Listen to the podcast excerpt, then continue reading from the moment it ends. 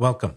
My name is Carl Sjostrom, and in this episode of Getting Executive Compensation, we're going to be looking at statistics.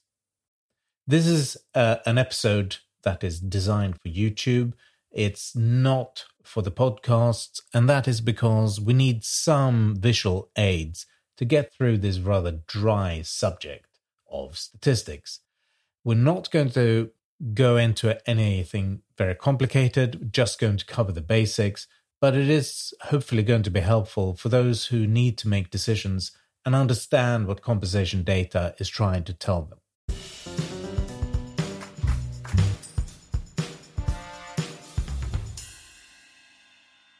So, statistics. Why do we use statistics? Well, here on the right hand side, we see a sample. This is the universe that we need to understand in order to make a decision around compensation. It might be that one of these individuals is our individual, or we have an individual employed who's not on the list, or it may be that uh, we're about to recruit someone, or we're just trying to understand what's happening out there. So we try to find a benchmark. And we've tried to find the benchmark because understanding and knowing what everybody is paid is unlikely we may be lucky. So, some positions, like chief executive positions, we can go out and find publicly available data in a number of countries, not, not in all. But for it to be truly up to date and you know really correct, we are likely to need to get companies to supply the data to a survey company, and that survey company needs to treat that data with confidentiality in order to be credible because otherwise people won't give them the data. And in order to do that and to give us as good a picture as possible without giving us all the specific individual details, we get fed back benchmark levels in order to represent how much the market pays. And the benchmark levels come from statistics. So if we look at our sample, here we have 11 individuals. So Amy, Bob, Chris, Daisy, Eve, Fred, Gus, Hank, Ingrid, Jim, and Kim. And they're all paid different amounts for a salary, but for our purposes, they're doing exactly the same job and they have uh, they're entirely com- comparable and we believe that these are the individuals uh, that are the market so to find statistics that are relevant we usually use the average the average to represent what is typical. It's not just something we do in compensation. And here we have ordered our sample not in alphabetical order any longer, but in size of salary order, with the largest at the top, that's Lucky Jim, and poor Amy at the bottom, who is paid quite a lot less. The average we find by having these 11 observations and the typical one we use for compensation is the median. And the median is found by finding the middle as the middle point in an ordered set of observations. And in this case, since it's 11, the middle point is the sixth one, and that's Bob, and Bob is paid 130. So the median is 130. The other average that can be used is the so called mean average. What we do then is we take the 11 observations and we add up all the salaries. And that comes in this case to 1,724. You'll just have to trust me on that. And the mean, and this is usually what we think of as the average, the mean is found by taking 1,724, the total, and dividing it by the number of observations, 11. So 1724 divided by 11 gives us 156.7, roughly. And that's the mean, and the mean is therefore found in between Bob's and Gus's pay levels.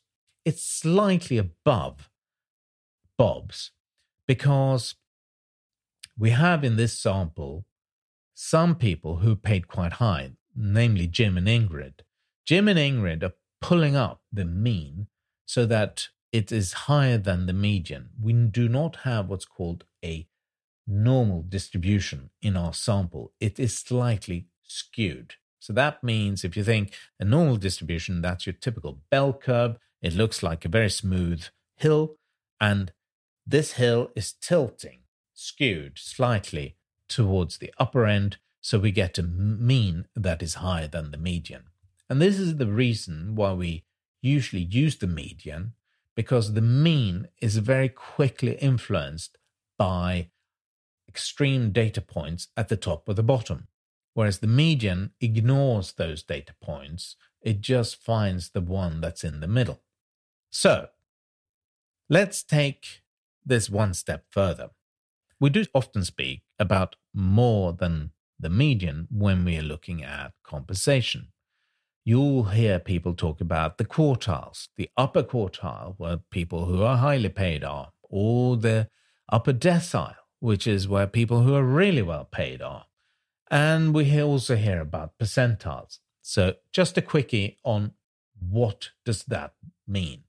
Well, percentiles are instead of dividing the sample into two, like we did with the median, we divide it into 100 slices. So imagine a cake where we make 100 slices. It isn't the same as percentages, it's slightly different. Percentiles look at space. So it is like that cake divided up. It actually takes from outside at the top to outside at the bottom to divide it all into two slices. And that means that the typical formula to find the percentiles that we use is n plus 1 times the percentile we're trying to find, expressed as 0.1 to 1. So if we're trying to find the median, we are trying to find the 50th percentile.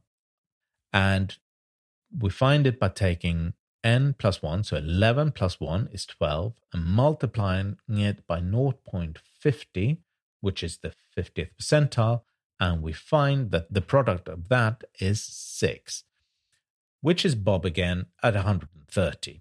If we're looking at deciles, we wouldn't divide our cake into 100 slices, we'd divide it into 10 slices. The upper decile being where 90% of the sample is paid less and 10% of the sample is paid more. Similarly, with quartiles, we divide this cake into four slices. And the, the people who are in the upper slice, if you're at that point, the 75th percentile point or the upper quartile point, 75% of the population is paid less and 25% is paid more. In this case, the upper quartile, that's Kim. She's paid 220.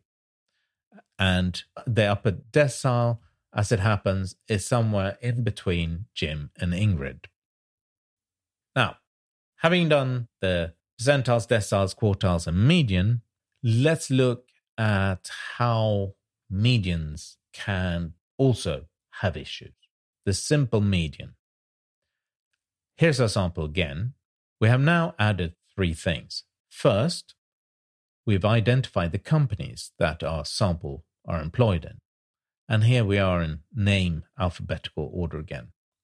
We've also added a bonus and we've added up the salary plus the bonus into a total compensation number, often referred to as total cash, but let's call it total compensation. So bear with me. Let's reorder this sample first for salaries. And we've already done this. So we order the sample for salaries and we find again Bob at the median. Now, what about bonuses? What's the median? What's the average bonus, median bonus in, in this sample? If we order the sample again, according to the size of bonus from the largest bonus, which has been earned by Fred, got a 200 bonus, and to the smallest bonus earned by Kim, she only got 10. Well, that's Amy. Amy is the median. She's bang in the middle. Amy's employed by Gold, and she got a 25 bonus. We look at total compensation. We order the sample again from the largest, the highest paid in the whole sample was Fred from Platinum, and the lowest paid in the whole sample was Amy from Gold. Median is Hank, employed by Copper. He got 220 total for the year. Now, what's important about this, if we look at this picture, is that if we take the median for salary, which is Bob's 130, and we add Amy's median for bonus, which is 25, we get 155.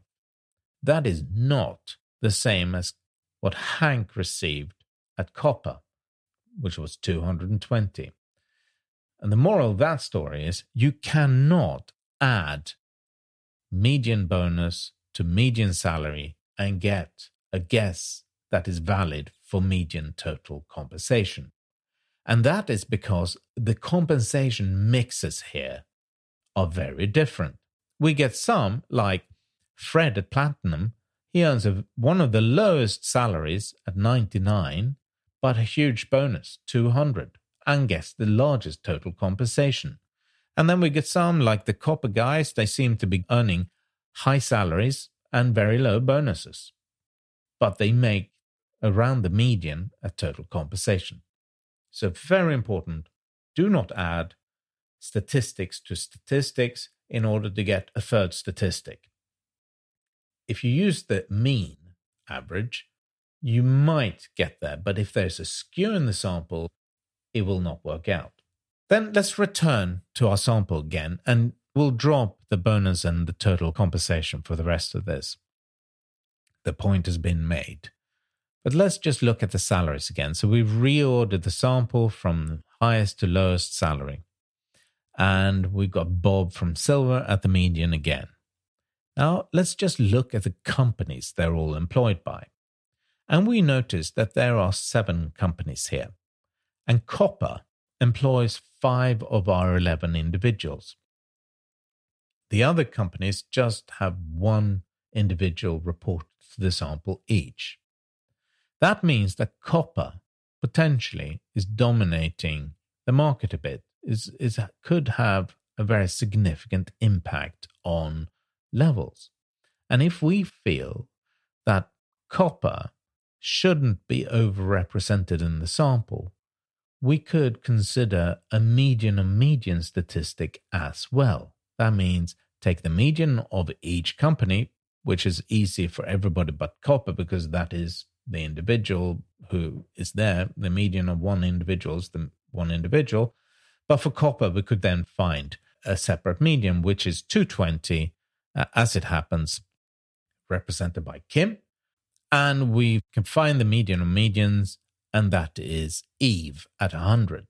Another angle to this story is that if copper was to send in a representative individual like Kim and not submit the rest of the data, we would have a sample of seven data points and the median would be 100. But that would not give us a proper view of the true market if this 11 individual sample was the true market. We would be 30 below where we needed to be if we, ne- we were searching for that information. And we can further il- illustrate this by taking our sample again and plotting it. And some survey companies will provide you with plots of where uh, data points are in the market. At least they'll give you an indication through graphical representation.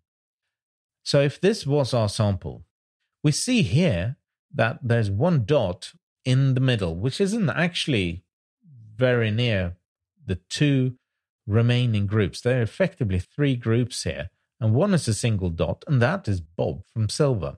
So actually, our representative data point may be misleading. It may actually be the one data point that doesn't represent a market. Because if we have uh, a situation where either it's a mistake, so say Copper has been submitting data uh, which they have matched to the wrong level, or they are simply doing something that is different and we would rather just be comparing ourselves with companies that are in the circled in the bottom left hand corner, then maybe we should create a select group that excludes copper. And our data provider could advise us around that. It could also be that actually copper, the, the copper data points are the ones that are relevant for our purposes. And again, the data provider might be able to advise us around that. It's always difficult for a data provider, and it's essentially impossible for them to just remove one company. Because if we've just removed one company from our sample and asked the data company to run it again, yes, we would get uh, a different median actually a, a, me, a median of 99.5 um, for the for the six companies that would remain. But we would then be able to identify from the statistics how much impact that copper the copper removal had had, and we would gain perhaps a bit too much insight into single companies' pay practices, and that would threaten the integrity of the data. But nevertheless, bear with me what this shows is that there are often different markets within the market, if you like. In the data sample, there are often clusters. And if you ask the data company, they can help you understand the dynamics in this information and maybe provide you with a more relevant sample to match against. It could also be that all the other companies, except for Copper, failed to submit enough data. They submitted representative data points. And here we have a case where, where we have managed to get the rest of the data from them all. And they, as it happens, they all have five employees. And as it happens, they all pay at the median 220, just like copper. So that's nice. So we have a median, everybody is paying at the median, generally speaking. But copper then realizes that they have a cost position that is much higher than a lot of their competitors. They seem to be unable, and this is, I've been through this in, in, in real life with, with clients, where company realizes that they have a very competitive pay policy. They pay against the market at the median or even better, but there are competitors who have a better cost position but seem able to attract top talent by paying them much more than, in our case, Copper can pay according to their policy. And if we look at this chart, we see an indication on why that is. So these companies all pay at the median the same, but some of them have significantly lower costs and if you look at gold, that's a clear example. Gold pays at the median the same, but the reason they can attract much better talent and pay them so much more is because they also pay people much less. They discriminate much more within this position between individual performers. And this is a something to consider that if you have a pay policy that is to pay in the middle of the market, that doesn't mean you're necessarily competitive. The dynamics of the market may be very different. I hope this has been helpful. My name is Carl Sjostrom, and thank you for listening.